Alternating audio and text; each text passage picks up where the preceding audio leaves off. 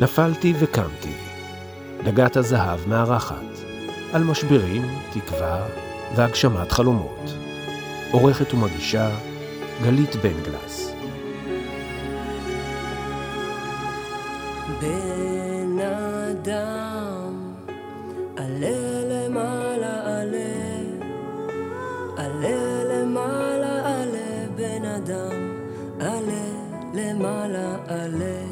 ליאן אורבך עברה חיים מאתגרים, אבל היא נפלה וקמה שוב ושוב. בגיל שמונה אבא שלה נעלם, והיא הופכת לשק החבטות של אימא שלה. כשאביה חוזר לאחר חמש שנים, הוא מבצע בה מעשים מגונים. שנים לאחר מכן היא חולה בדלקת שאוכלת לה את העצמות, לומדת משפטים במקביל, וכנגד כל דיאגנוזה רפואית, מחלימה ומסיימת בהצטיינות את הלימודים. לאחר שנים היא עוברת תאונת דרכים קשה עם פגיעה קוגניטיבית ומרפאה את עצמה. ליאן בנחישות ובהתמדה עולה במעלה הר האופטימיות. סיפור מרגש על הבחירה שלנו באיזו דרך ללכת ועל האפשרות לבחור בחצי כוס המלאה. שלום ליאן. היי, hey, שלום לכולם, שלום גלית. איך בוחרים להישאר בחיים ולשמור על אופטימיות אחרי כל מה שעברת? הבנה שנסיבות החיים שלנו הם בסך הכל סיפור. הם בסך הכל הזדמנות בשבילנו אה, לעבור שיעור, לצמוח.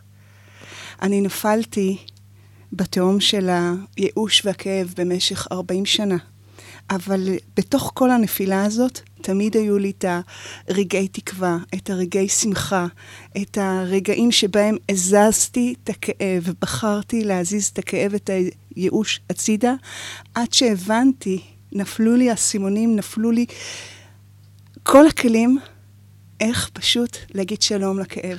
אז אני דווקא רוצה להתחיל עם הילד, בילדות שלך, אה, כדי, אה, כדי להרגיש את, ה, את הכאב מול התקווה. בגיל שמונה, איך את מבינה בעצם שאבא שלך נעלם? יום אחד פשוט הוא לא חוזר? יום אחד, ביום שבו הוא היה אמור לחזור אה, מלונדון, חיכיתי בשעה יהודה במרפסת אה, של הדירה, אה, צופה אל הפינה לראות את המונית מגיעה. ישבתי ככה במשך יומיים, לא שמתי לב שהזמן חולף. במשך יומיים ראיתי בצדודית העין את כל הבית כמרקחה, בהיסטריה, ואני ישבתי מחכה בבוקר של היום השלישי, ומשהו בי ידע שאבא בסדר, הוא פשוט לא חוזר. איך אימא שלך מגיבה לזה? אני הכנתי לארוחת בוקר, באתי עם קפה וסנדוויץ' אליה למיטה, יש, שכבה שם בוכה, ובתמימות של ילדה קטנה אמרתי לה, לא צריך את אבא, נהיה בסדר.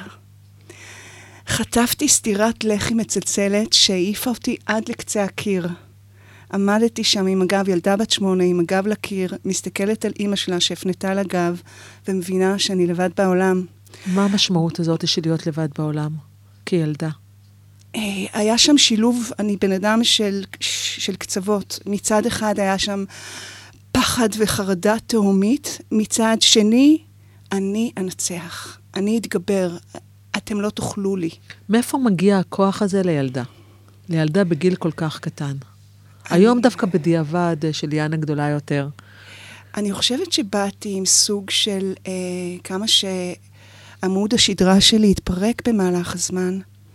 באתי עם עמוד שדרה של, אה, של נשמה, של הוויה. אני בתור ילדה קטנה, ולא באתי מבית דתי, באתי עם הבנה שאני בגן עדן, וכל מה שמסביבי זה מלאכים. ואת מבינה את זה והי... כילדה? כן, כילדה. ובתור ילדה קטנה לא בכיתי, לא בכיתי כש... בתור תינוקת לא בכיתי כשגדלו לי השיניים. ההורים שלי ישנו לילות שלמים, לא סבלו מתינוקת שרק נולדה.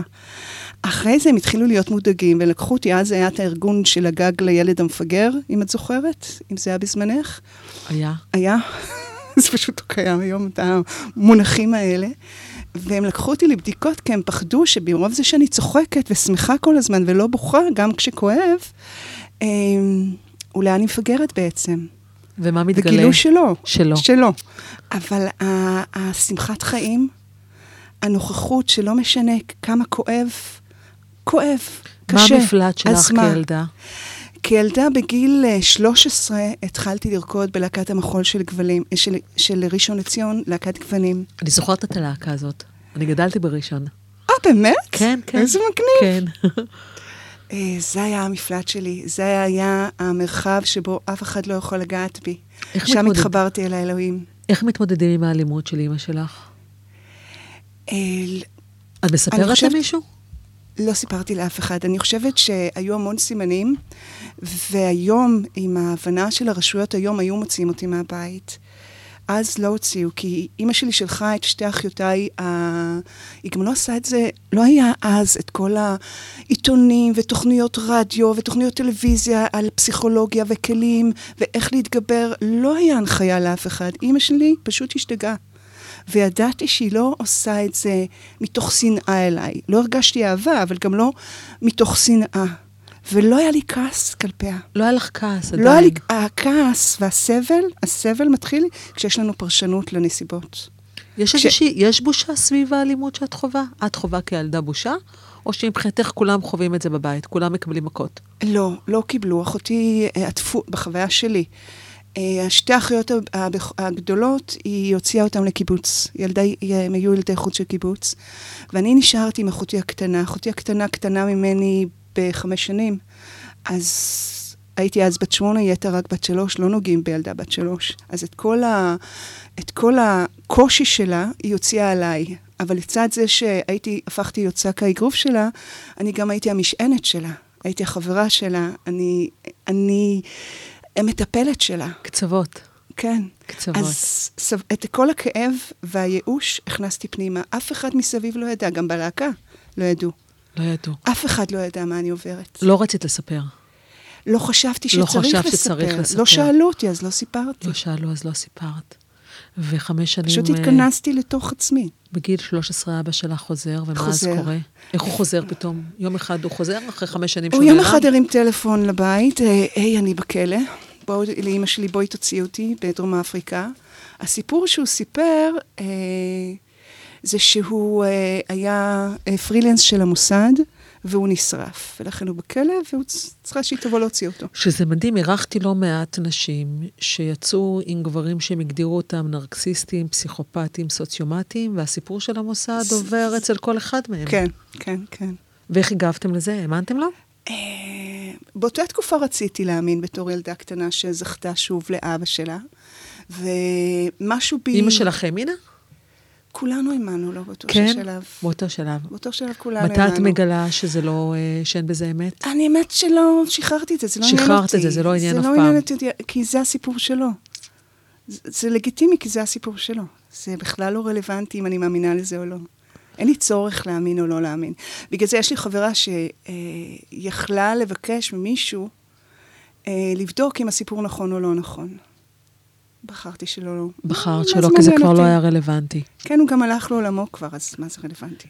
ומה, ומתי מגיע הרגע שבו את אה, חווה מעשים מגונים? זמן קצר לאחר שהוא הגיע. זאת אומרת, זה לא קרה לפני כן, זה קרה רק... לא. הייתי תמיד בטיפוחיו, ואני נוטה לחשוב שהוא בעצם עזב כדי לא לפגוע בנו, הבנות. ורק כן? כשהוא היה צריך... הוא היה מודע לזה? אני חושבת. אני חושבת. ושזה קורה? את וכשזה- מרגישה שזה לגיטימי כילדה? כשזה קורה, הילדה שלא היה לה את אבא במשך חמש שנים, אה, הסכימה לו. משהו בי ידע שזה לא נכון, שזה לא בסדר, ומשהו בי אמר, אוקיי, זה הדרך לזכות באבא. זה ילדה בת 13, לא היה לי את הכלים שיש לי היום. אז גם אה, אני לא בסדר, וגם ככה אבא צריך אותי. וואו, ואם לא שיתפת אף אחד על האלימות שאת חווה עם אימא, אז לא אני שיתפתי. מניחה שאת לא חווה אף אחד על האלימות לא. המינית שאת חווה מאבא. האחיות שלי גילו את זה רק לפני שנה. ואיך הם הגיבו לזה? קיבלו את זה, לא... קיבלו את זה? כן. במשפחה אני מקבלים? חושדת שאני לא היחידה, אבל who אה, knows. הבנתי. הם לא פתחו, לא שיתפו. ואת לזה. מספרת לאמא מה אבא עושה? אימא שלי ראתה את זה, והאשימה אותי שאני זונה. אז לא יכולתי... באותו רגע, אני רוצה להבין, באותו רגע שהיא רואה, אז מה היא עושה? איך היא מגיבה? צועקת עליי שאני זונה. ומה אבא שלך עושה? אבא שלי מפנה לגב. זאת אומרת, אין אפילו בושה מצד אבא בושה, שלך? אין, אין טיפול, אין התייחסות, אין, מי, אין מבוגר אחראי שעוזר לי, מנחה אותי מה לעשות, מטפל בי, כלום. זה פשוט לקום, ללכת לחדר ולהבין שאני זונה. איך שומרים על הנפש בגיל כל כך קטן, ואיך לא מתפרקים לרסיסים? או שמתפרקים לרסיסים? המתפרקים לרסיסים, הדלקת, ה- כלפי חוץ, כאילו, הופכים להיות מעטה חיצוני כלפי העולם, שקט. יש לי כלי שנקרא שקט, שהוא מאפיין, היכולת להיות בשקט, מאפיינת אותי מאז ומתמיד. מצד שני, בפנים אני כולי רסיסים. תמיד כתבתי שירים במשך שנים למגירה, שכל יום אני צריכה להדביק את הרסיסים של עמוד השדרה שלי, ולצאת אל העולם ולנצח בגבורה. שזה מדהים, כי עמוד השדרה שלך עומד להתפרק הרבה כן. שנים אחרי. איך חיים בין תקווה לסבל? הכל זה עניין של פרשנות. אני מבינה מגיל צעיר שסבל זה עניין של הפרשנות. כאב בעיניי, אה, אני תמיד מסתכלת, השפה שלי, העברית, היא בעיניי שפת קסמים, שפ, שפה של בריאה. תסתכלו על המילה כאב. אפשר לקרוא אותה כ, כמו, אב. הכאב בא להנחות אותנו. הוא לא בא כשלעצמו, אלא בא בתור שיעור. אפשר להתגבר ולעבור אותו. אבל איך סבל כילדה... זה פרשנות. אבל כילדה, כילדה אין לך עדיין את התובנות האלה, את הידע הזה. יש זה, לי. זה, זה, זה, אבל את מודעת לידע הזה שיש לך אותו כילדה? אני עוד לא מתרגמת אותו על הנייר, אבל אני חיה אותו. יש רצון למות כשקורים לך כל הדברים? ש, שאת מקבלת אלימות מצד אחד מ... לא באותה תקופה. הרצון למות בא בשנת, אני חושבת שזה היה ב-2004. עוד כשהייתי סוכנת שחקנים. שזו תקופה שאני הכרתי זו אותך. התקופה שאת הכרת עכשיו, אותי, כש- ואף אחד לא ידע, גם לא השחקנים שלי. את יודעת, זה מדהים, כי אני זוכרת אותך כסוכנת אה, שחקנים סופר מקצועית, ג'ינג'ית, מלאת אנרגיה, אה, ס, כאילו, וזה מדהים ואהבה, להבין. אהבה לשחקנים שלי. מאוד מאוד גדולה, אה, שחושבת עליהם, מגיע אפילו לשאת לבקר אותם, ודרך זה אני מבינה כמה אנחנו באמת לא יודעים מה כל אדם עובר. לא.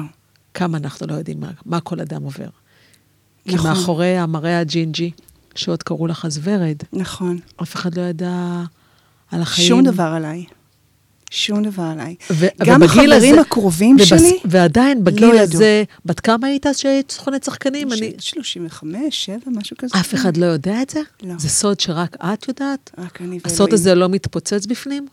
הוא התפוצץ באיזשהו שלב אה, של אה, אהבה נכזבת לאיזשהו בחור, ופשוט אה, החלטתי באותו יום שדי, הצטבר, פשוט ההצטברות, זה היה פשוט הקש ששבל, ששבר את גב הגמל, זה לא באמת היה אהבה נכזבת, big deal, לא בגלל זה אני אמות. כן, הוא היה טריגר הוא עבורך. היה פשוט טריגר, זה היה פשוט די, נמאס לי, משהו בי פשוט התאבן, וכאילו הרגשתי בחוויה שלי שהמשקל של השחור פשוט חונק אותי ואני לא יכולה יותר. לא, לא היה לי טיפת אנרגיה לעשות שום דבר יותר בחיים. הנקודת מוצא הזאת שלך בבית משפיעה על מערכות יחסים זוגיות? בוודאי, לא הקמתי בית עד היום. לא אני בית. חושבת שהסיפור עם אבא ואימא, אה, מאותו רגע שאימא נתנה לי את הסטירה, ותפס עוד עוצמה המעשים המגונים של אבא כלפיי, אה, סגרתי את עצמי בתוך חומות העצמי. אל תיגע, וזה מה ששידרתי החוצה. דחייה של האחר, כדי שהזולת לא יפגע בי יותר. אני לא הבנתי שאני עושה את זה, כי כשאני, אימא שלי נתנה לי את הסטירה, אמרתי לעצמי, אוקיי, לא צריך, כשהבנתי שילדה בת שמונה מבינה שהיא לבד בעולם, אז היא אומרת לעצמה איזשהו משפט שהיא נתלית עליו, אה, לא צריך אף אחד בהתרסה, אני אסתדר לבד, אני לא אהיה עוד פרה מפרות העדר. אני אתגבר ואני אנצח את כולם, כזה. ואז את לא צריכה אף אחד? ואני לא צריכה אף אחד. כילדה היית צריכה מישהו? ברור. כילדה היו לו חברים? היו לי את החברים האישיים שלי, בלהקה במיוחד. כשמגיעים חברים, חברות הביתה, איך ההורים מתנהגים? אני לא מביאה חברים הביתה. את לא מביאה. לא. היה לי מגיל 16 עד גיל 23 חבר, שבע שנים, אה, ואני למעשה גידלתי אותו. עדיין הפכתי להיות- מטפלת באחרים. עדיין מטפלת באחר, מתישהו זה יתפוצץ. שזה מדהים, שאם אני חושבת על התקופה שהכרתי אותך כסוכנת שחקנים, עדיין היית מטפלת. זה מה נכון. שעשית גם עבורם. מבחינתי. תפיסת המקצוע שלי, של סוכנת, הייתה להיות האבא והאימא של השחקנים בתעשייה. ובעצמך, ובעצמך, 24/7. ובעצמך היית מטפלת? לא, באותה לא. תקופה, לא. לא היה מבוגר אחראי סביבך, אף פעם. שבא ואמר, רגע, יש פה ילדה שעוברת אה, תופת? לא. אף אחד לא לימד אף אותי לאהוב לא את ראה. עצמי. אף כי אחד לא ראה את אף אחד לא שלך? אותי. לא. מתי פעם ראשונה מישהו רואה? פעם הראשונה שמישהו רואה אותי זה כשאני באה, אה, כשהייתי מובילה בקהילת הלחימאים. מה זה קהילת האלכימאים? כ- בכמה זו משפטים, קהילה למי שלא מכיר? רוחנית שמלמדת איך אה, להתפתח אנרגטית נכון, ו- והרי מה זה אלכימאים? להפוך מ- מנחושת זהב, אז אותו דבר בנפש. אוקיי. להפוך את האתגרים, את הקשיים, לאור. ואת מגיעה בקהילה הזאת, אבל עדיין אני... אז רגע, אז אני מספרת. ואז אני מגיעה לאיזשהו אירוע, ואני מעבירה איזושהי הדרכה, ובהפסקה ניגש אליי איש, ואומר, הגעת הביתה, את- יותר לא לבד. הוא היה מחובר ומתקשר, ושם, פשוט נתן לי נשיקה, כמו שנותנים לילדים ב, בראש, ומ- ופשוט אימץ אותי למשפחה שלו. קוראים לו חיים שטרן.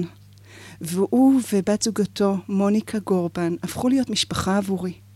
והם לימדו אותי איך לאהוב את עצמי. באיזה גיל זה קרה? אה, אני חושבת שזה היה בגיל 52. וואו. אז עד גיל 52 את לא בעצם... למדתי לאהוב את עצמי. את בעצם לבד עם עצמך. נכון. וואו. יצא לך לעשות closure עם ההורים שלך? להתעמת מולם, לסלוח להם, לכעוס עליהם? לא, לא. מעולם לא. זה אומר שהם הלכו לעולמם ו... ואני נשארתי עם הסיפור אה, לפתור את זה בתוך עצמי ועם עצמי ולחמול אותם. אם כי- היו היום בחיים, מה היית אומרת להם? הייתי מדברת איתם והייתי אה, עושה איתם תהליך של סליחה. זה מדהים, זה עדיין לעצמי. לחמול אותם, אבל. כן, כי הפרשנות היא תמיד שלי. אוקיי. ואני התחלתי לכעוס עליהם רק כשאני התחלתי לכעוס עליי, לא לפני זה. מעולם לא כעסתי עליהם. כן, את התחלתי חושבת לכעוס עליהם רק בגיל הוא- 23. אבל כעס הוא לא לגיטימי? כעס בוודאי ש- מאוד לגיטימי במקרה בוודאי הזה. שיש, בוודאי שהכעס הוא מותר לגיטימי. גם לא לחמול. אני, את יודעת, אני מדברת כרגע על אה, נשים שאני גם מכירה סביבי שעברו אה, אלימות אה, מינית מהבית. יש לצערי הרב לא מעט, ואני גם מכירה כמה. מותר לכעוס ולא לחמול? הכל מותר. לגיטימי כל חוויה שהיא לכל אחד ואחת, באשר הוא מרגיש אותה, זה שלו, זה לגיטימי. אין דבר כזה מותר או אסור. איך יוצרים ריפוי לנפש? עבור, עבור אותם אה, נשים שגם אה, התעללו בהן. איך הן יוצרות את הריפוי עבור עצמן? יש את הבושה המאוד מאוד גדולה בכלל בלהודות בזה בינן לבין עצמן. זה חלק מהאנשים שאני מכירה ש, שחוו את זה, וזה זה מגירה שמשאירים אותה בצד. נכון. עדיף אני- להשאיר אותה בצד? זה תלוי, זה כל אחד ו... והסיפור שלו. את שמחה אה, שפתחת את זה? אני שמחה, אני אה, פתחתי את זה. תראי, אה, אצלי זה היה דבר והיפוכו כל הזמן. נורא, נורא מאפיין את החיים שלי, מאוד מאפיין, סליחה. קצוות. הקצוות. גם את שלי דרך אגב, אוקיי. אני מבינה את זה. אז מצד אחד שמתי את זה במגירה. מצד שני הבנתי שהחיים, כמו שאמרתי קודם, הם סיפור.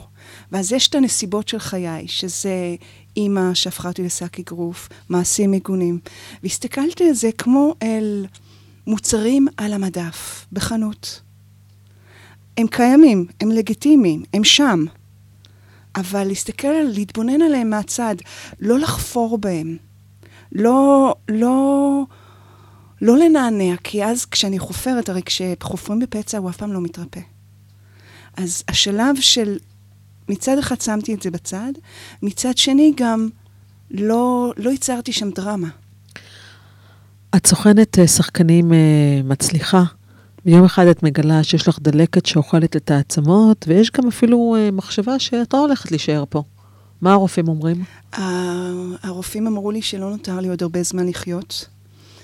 יום בהיר אחד, בשנת 2006, אה, התחילו לי כאבי תופת, שזה ברמה של אם הרופאים שואלים אותך מ-1 עד 10, מה רמת הכאב? זה היה אלף. אבל רגע, לי- כאילו, ל- לפני הדלקת, אני רוצה להבין את, את המשמעות שאומרים לך שלא נשאר לך הרבה זמן לחיות. אני זוכרת שפעם כן. הייתה לי תאונת דרכים, והתגלגלתי עם הרכב, ואני זוכרת שאמרתי לעצמי משפט אחד, איזה באסה למות. אני זוכרת את התחושה שאתה עוד שנייה מת. ו- וכל מה שנראה לך חשוב, הוא לא באמת חשוב באותו רגע. מה מרגישים שלא נשאר עוד הרבה זמן תראי, לחיות? לי באופן אישי, במרבית ימי חיי, וזה עדיין, אם אני צריכה למות, אז אני אמות. זאת אומרת, המ-. המוות לא מפחיד אותך. המוות כשלעצמי אותי מעולם לא הפחיד אותי. יש בו גם הקלה? לא רק הפחד? בדיוק, אני אעבור הלאה. אוקיי. כל זו- עוד שאני לא. מתאבדת, זה בסדר, אני אעבור הלאה. יש, יש מחשבות שאתה רוצה להתאבד? היו לי המון פעמים מחשבות במהלך 40 שנה שהלכתי במדבר חיי, של התאומות של הייאוש והכאב והסבל, היו הרבה פעמים. ואיך בוחרים בחיים? אה, איך בוחרים? זזים הצידה. היה... אצלי, הנושא של הרצון למות, היה פה לצידו גם את הרצון לחיות. אז הכל שאלה של איזה רצון היה יותר חזק. רק בשנת 2004, הרצון למות, באיזשהו לילה ספציפי אחד, שבו הייתה לי את האהבה הנכזבת, שהוא הת, התעלל בי ממש. שפה הרגשתי כמו איזה, כי תמיד היה לי אז, את זוכרת את הרעמת שיער הג'ינג'ית, שכולם היו אומרים לי, יו, את נראית כמו אריה. מתאים לך להיות סוכנת שחקנים, את לביאה. איזה אריה, איזה בטיח, הסתכלתי על עצמי במראה ולא רציתי פשוט להיות יותר. ו, אה, ואז פשוט לקחתי, שברתי זכוכית בכיור וחתכתי לי את הוורידים. ממש, ידעתי שצריך לח- לחתוך לאורך הוורידים, הדם זרם ושפע, והלכתי לישון. ואת קמה בבוקר ומה קורה? ואז אני מבינה שלא נותנים לי למות. אני מבינה שיש עליי סוג של השגחה, כי לא יכול להיות. לא יכול להיות שאני עדיין בחיים. זה, פגעתי בעורק ראשי. ומה קורה... ולא רואים את זה היום. לא רואים את זה היום. ו- ומה קורה כשאת קמה בבוקר ובעצם את מרגישה, את עדיין חיה? אני מיואשת, הרגשתי חיה מתה. הלכת, חייתי את חיי כמו חיה מתה מאותו רגע, עד לרגע שבו חווה גועז, מי שהייתה כמו האמא המאמצת שלי, הלכה לעולמה, שאז בחרתי בחיים. מעל הקבר שלה בחרתי בחיים. למה? מה היה הטריגר שבחרת בחיים שם? רק באותו, כי הייתי, כי בגלל הדלקת שאכלה את העצמות, אני בעצם לא יכולתי לשבת, לא יכולתי לשכב, לא יכולתי לעמוד לאורך זמן. היה לי אש שזורמת בעמוד השדרה. והייתי, נאלצתי לסגור את סוכנות השחקנים שלי, כי אני לא אוכל לתפקד. ולמעשה אה, אה, נקלעתי לחובות, הייתי על סף פשיטת רגל, ובעצם הגעתי לרחוב. ואז חווה הכניסה אותי לביתה. ובמשך שבע שנים לא האמנתי לה שהיא אוהבת אותי. תמיד חשבתי שאני עזרה סוציאלית, לכן אני שם. לא האמנתי לה. מעל הקבר האמנתי לה. למה? משהו בי זז. אני לא יודעת, זה כמו שהרגשתי את האנרגיה שלה נכנסת אליי ללב, ובאותו רגע אני מבינה שהיא אהבה אותי אהבת אמת. ועכשיו נשבעתי לה מעל הקבר שאני אהיה כל מה שהיא רצתה בשבילי. ומה היא רצתה בשבילך? היא רצתה שאני אהיה כפי שאני, מי שאני. שאני למד, שאני למדתי בזמן שחייתי אצלה אה, עריכת דין, אה, משפטים, ושאני אהיה עורכת דין, ושאני אתן לעצמי להיות. וזה מה שאני עושה. ובחרת להיות. ובחרתי להיות וללמד אחרים להיות. ואת בעצם בוחרת להיות, ואת גם בעצם מרפאה את עצמך, ובעצם כנגד כל מה שהרופאים אומרים, את לא נכה ואת נשארת גם בחיים. כן, אמרו לי שלא נותר עוד הרבה זמן עם הדלקת, כי זה כבר קרוב ללב, שהגיע הזמן שנסגור את ענייניי. אני החלטתי שאני מנצחת את הדלקת, ושאני הולכת ללמוד משפטים. כי המוח לא יכול לעשות שני דברים, חשבתי אז שהמוח לא יכול לעשות שני דברים, וטוב שאני לא תחקירנית טובה, שהמוח לא יכול לעשות שני דברים בעת, בעת ובעונה אחת, אז אני אלמד. המוח יהיה עסוק בלימודים, לא בפרשנות של הכאב, ואני אהיה עורכת דין בשירות uh, נזקקים. ואת מסיימת את הלימודים גם בהצטיינות? אני מסיימת uh, את, הלימודים בהצטיינות. מתחילה לעבוד כעורכת דין? אני מתחילה לעבוד כעורכת דין, ושלושה חודשים אחרי שהתחלתי לעבוד כשכירה uh, במשרד עורכי דין, אני עוברת תאונת דרכים. ומה בדרך קורה חזרה לך? הביתה. מה המשמעות של התאונה הפעם? כי כל פעם את מקבלת את הפגיעה הגופנית, שהיא סוג נכון, של סימן. נכון. מה קורה לך אז? ובעמוד השדרה שוב עמוד שוב שדרה. עמוד שדרה. שוב עמוד שדרה. אבל גם מוח הפעם. Uh, כתוצאה מזה נקרעה לי הרצועה בכף רגל שמאל, שבר בקרסול שמאל, שברים בעמוד השדרה, אה, נשברו לי הצלעות. אה, פגיעה קוגניטיבית. פגיעה קוגניטיבית. אה, התחלתי לדבר ג'יבריש, לא יכולתי לשלוף מילים. רגע, אני, לפני כל התיאורים שכל מה שחווית, שזה באמת, זה הנורא מכל, איך שוב בוחרים בחיים? אז אני רוצה לספר משהו. בבקשה. הרגע הזה שבו אני שומעת את המתכות מתנגשות של הרכבים, מתנגשים, קטנוע, מכונית אה, נתקעה בקטנוע. ואת שומעת זה רעש איום ונורא של מתכת. אה, אה, ותוך שנייה את מבינה שאת חלק מהסיפור הזה, כי אש זורמת לי בגב, זה לא משהו שאפשר לתאר, זה בלתי נסבל, אני מואפת באוויר, ואז כמו slow motion. אני רואה את המכוניות, הרי הייתי באי תנועה, ואני רואה את המכוניות מלפניי דוהרות. אז אומרת, זהו, זה הרגע שבו אני מתה. ביי, אלוהים, אתה רואה את זה, ותוך שנייה אני כאילו אומרת לעצמי, ברור שהוא רואה את זה. התפיסת אלוהים שלי קצת אחרת, אבל זה לא לעכשיו. אה, ואז תוך כדי אני מבינה שקורה לי נס. יד נעלמה מחזיקה אותי. אני לא מואפת קדימה, אלא נשמטת בעדינות למקום שבו עמדתי. זה פיזית יד, ש... יד אנושית, או קרה איזשהו משהו רוחני הרבה יותר? משהו רוחני הרבה יותר. Okay. אוקיי. האנשים שעמדו מולי לא האמינו שהם, מה שהם רואים. וואו. השוטר לא, שבא לחקור את התאונה לא הבין איך זה קרה. איך לא עפתי קדימה לת- אומרת, יש למכוניות. עלייך עדיין שמירה, השגחה, כן. השגחה מאוד מאוד גדולה לצד כל הכאב אה, שאת בעצם אה, חווה. כן. ואז כשנחתתי לרצפה, לא בכיתי מכאב, בכיתי משמחה מס... שניצלו לי החיים. הבנתי שיש עליי השגחה כשהייתי באוויר, כשראיתי שאני באוויר. מה, מה בעצם את מבינה שבעצם הייתה השליחות וכל הייעוד שבעצם אולי לא ראית מגיל מאוד מאוד צעיר, שאת יכולה כבר להבין את זה בראייה שלך היום. אחורנית? אני תשעה חודשים לימדתי את המוח שלי לחשוב מחדש, ולימדתי את עצמי באמצעות כתיבת כל התובנות שלי לספר. אה, מה שאת אומרת, לימדת, זה לא איזשהו ידע שנלמד באקדמיה. לא, זה תובנות ש... זה, זה פשוט ש... אה, תובנות שפשוט הגיעו אלייך. שהגיעו אליי במהלך מדהים. השנים, ו... ובמהלך התשעה חודשים שלימדתי את עצמי לחשוב. והסכמת להקשיב לתובנות האלה הפעם. והסכם, בחרתי. בחרת להקשיב. כי אני מניחה בחרתי. שהתובנות האלה היו גם, גם הגיעו אה, מגיל, מגיל הרבה יותר צעיר. כן, רק שם היה פרשנות של זה, ופה היה פרשנות של שמחה. זו הפרשנות של שמחה, ואת עדיין בוחרת בשמחה. אני בוחרת בשמחה תמיד. אז איך את בעצם יוצרת לעצמך את הריפוי? זה מתחיל בבחירה. אה, בראש ובראשונה בחירה להיות בשקט. שהשקט זה עבורי סוג של כלי. אה, ואני אשמח לשתף פה את כולם בו, כי למעשה, איך נוצר שקט? איך? מסתכלת על עצמך ללא כחל וסרק במראה. נכונה ומוכנה לראות את עצמך ולקבל את עצמך כפי שאת, מי שאת. וגם את הנסיבות, ללא התנגדות. וזה בעצם ללא מה מלחמה. שאת עושה? זה מה שאני עושה רוב ימי חיי, אבל עדיין ה- ה- הכאב והסבל שלי לא נוצר בגלל הסביבה, כמה שתופתעי לשמוע. לא בגלל שמישהו עשה לי משהו, אלא בגלל שאני כעסתי על עצמי. אבל על מה כעסת על עצמך? כשהייתי בת 23, אה, אכזבתי את אחותי הקטנה, שגידלתי אותה כמו בת עד לאותה תקופה. אה, לא ראיתי, לא, או יכול להיות שעצמתי עיניים לראות, שהיא מאוהבת באיזשהו גבר שהתחיל איתי, ושם נוצר שבר בלב שלה, שבמשך חיים שלמים אני לא סלחתי לעצמי, ואז נוספו הקולות של אימא שלי, ו... ואם ההורים שלי לא אוהבים, אז למה אני אוהב את עצמי? היום את סולחת לעצמך? אני לא יכולה להגיד במאה אחוז. על מה את כן סולחת? אני סולחת על הדרך שעשיתי.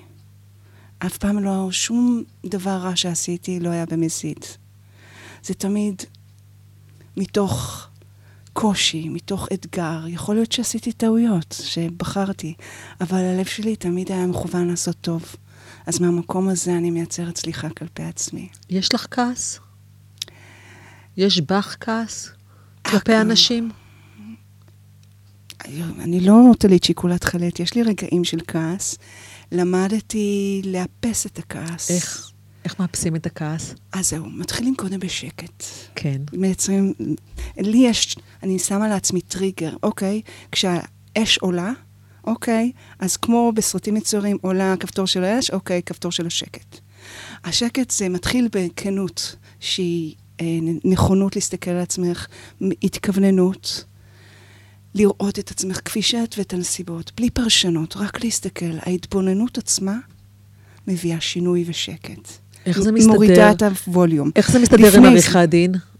עם מה שאת עוסקת בו היום? אז זהו, אני נמצאת הרבה פעמים בתוך כאוס, ואני מייצרת שקט בתוך הכאוס. לפעמים אני, גם אני מתבלבלת, שלא תביני לא נכון, אבל לייצר שקט בתוך הכאוס. עכשיו, השקט עצמו זה גם, בראש ובראשונה נדרשת כנות, והדבר השני, צריך להאמין במשהו.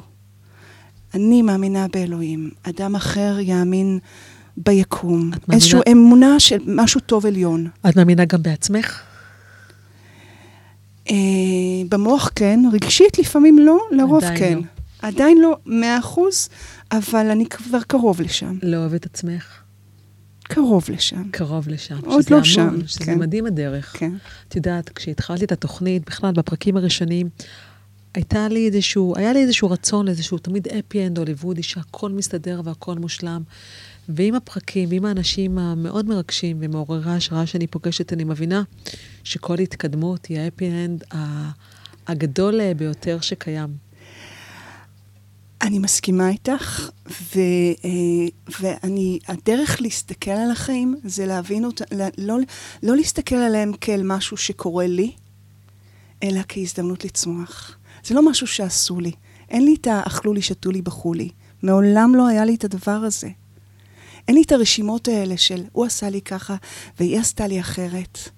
אני, ב, ב, ברגעים שאני, יכולים להיות רגעים קטנים שזה קורה לי, וכי אני שיפוטית לפעמים, יכולה להיות שיפוטית לכל דבר. אבל זה קורה לרגעים ואז אני מאזנת את זה. כי בגדול הפרשנות שלי, היא, היא תפיסת חיים שלי היא אחרת לגמרי. מה החלומות שלך היום? החלום שלי זה לה- להקים פרויקט שאני קוראת לו The Bridge, שזה להקים אה, חברה הרמונית. עכשיו, שזה יותר גדול מהכמה דקות שנותרו לנו כעת, אבל בגדול חברה הרמונית זו חברה שיודעת לגשר על הפערים שלה אה, בשלום. זה בגדול. ויש לזה המון כלים ודרכים לעשות את זה. איך אנשים בעצם מתייחסים אלייך היום? איך הם רואים אותך היום? זה מעניין, מעניין את השאלה הזאת, כי אחד הדברים שאני לומדת לעשות זה לפתוח זוויות ולהסתכל על הדברים ועל עצמי מבעד לעיניים של אחרים.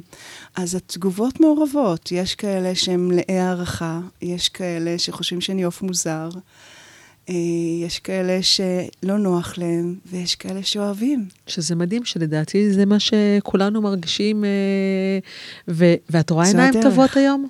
סביבך. הרבה. הרבה עיניים טובות.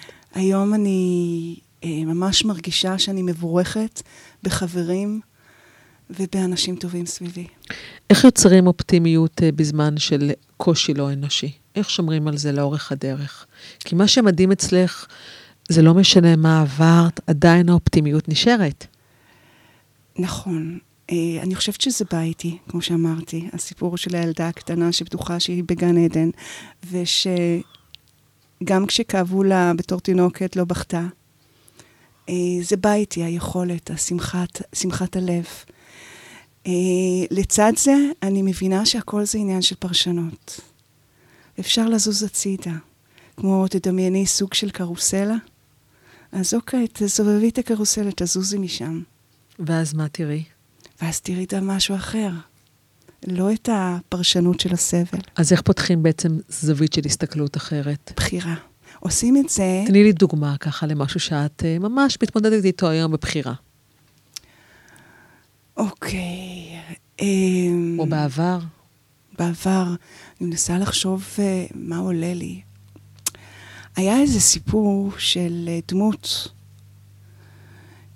שקרובה ביום-יום שלי בעבודה, שלא היה לה נוח איתי. ואז זה הגיע עד למצב שבו היא כמעט הרימה על היד, שזה לא מקובל במקום עבודה. זה לא מקובל אה, בכלל. בכלל, לא רק בכלל, במקום עבודה. בדיוק. עכשיו, במקום, בהתחלה רציתי ללכת אה, ולהתלונן עליה במשטרה, אבל הלכתי הביתה, עשיתי הליכה מבני ברק עד הבית בגבעת שמואל. עשיתי הליכה, ואמרתי לעצמי שהיא משקפת, כי המציאות לרוב, אם יש בי איזושהי חוויה של רגש או תדר לא נעים, היא תמיד משקפת מראה פנימית שלי. אז אוקיי, מה היא משקפת? כי אני לא בן אדם אלים, אז מה היא משקפת לי? אז היא משקפת את האלימות שלי כלפי עצמי, שאני, חוסר אהבה שלי, חוסר זה. אני פשוט לא הייתי נוחה לה, אבל היא ההזדמנות שלי לצמוח. אני ואז מאוד, אני במשך- מזדהה עם זה, עם המקום הזה שהמציאות משקפת לנו את הדברים שלנו לגבי עצמנו, שאנחנו בעצם בוחרים לא לראות. בדיוק. ואם נסכים לראות, משם יגיע הריפוי. ואז זה לזוז, ואז עשיתי לה על כלפיה אופונופונו במשך חודש, והכל השתנה. תגיד- ללא מילים. תגיד, אה, ללא מילים. ללא מילים. תגידי רק את ארבעת המילים של זה למי שלא מכיר. אוקיי, אה, אני מצטערת. אני אוהבת. סלחי לי. תודה. תודה.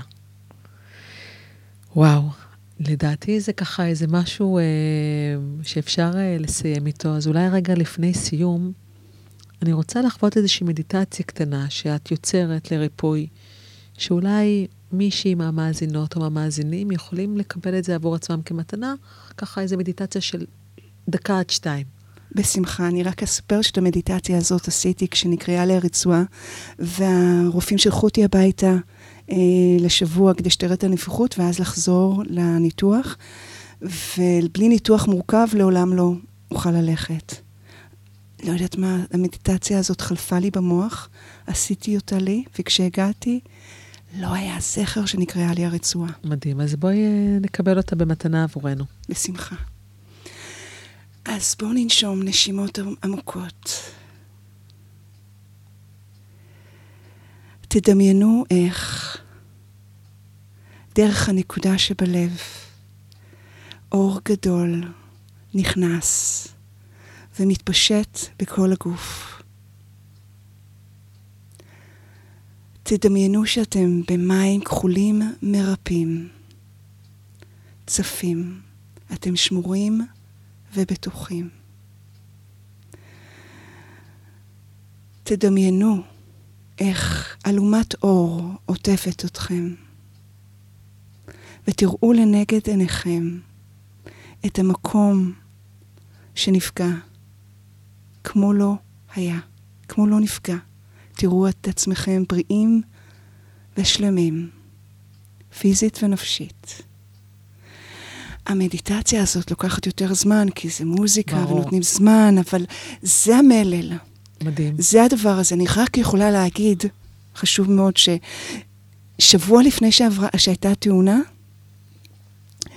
קראתי שני מאמרים קצרים. אחד, שרופאים בארצ... אה, בארצות הברית גילו, כשמביימים קרן מבוימת על אה, תאי גזע עוברים במים, התאים מתפתחים כרונולוגית, ומאמר אחר של מדענים במכון ויצמן אמר שיש בגוף של הבן אדם DNA של הצמח. אני, בזמן ששכבתי במיטה, עשיתי אחרי, אחרי התאונה, המוח שלי עשה את החיבור, ובעצם זה מדיטציה של פוטוסינתזה, של סינתוז של אור ומים. אנחנו 70 אחוז מים. מדהים. מה המשפט אה, של ליאן הגדולה אומרת לוורד הקטנה? אני כאן. אני כאן. אז עם זה נסיים. אה, תודה רבה לכם המאזינים והמאזינות. נפלתי וקמתי. תזכרו שאחרי הנפלתי תמיד מגיע קמתי. תודה רבה ליאן. תודה רבה, גלית. ושבוע הבא, משבר חדש, תקווה חדשה. נפלתי וקמתי, מוזמנים לשתף ולהעביר למי שצריך את זה. תודה רבה.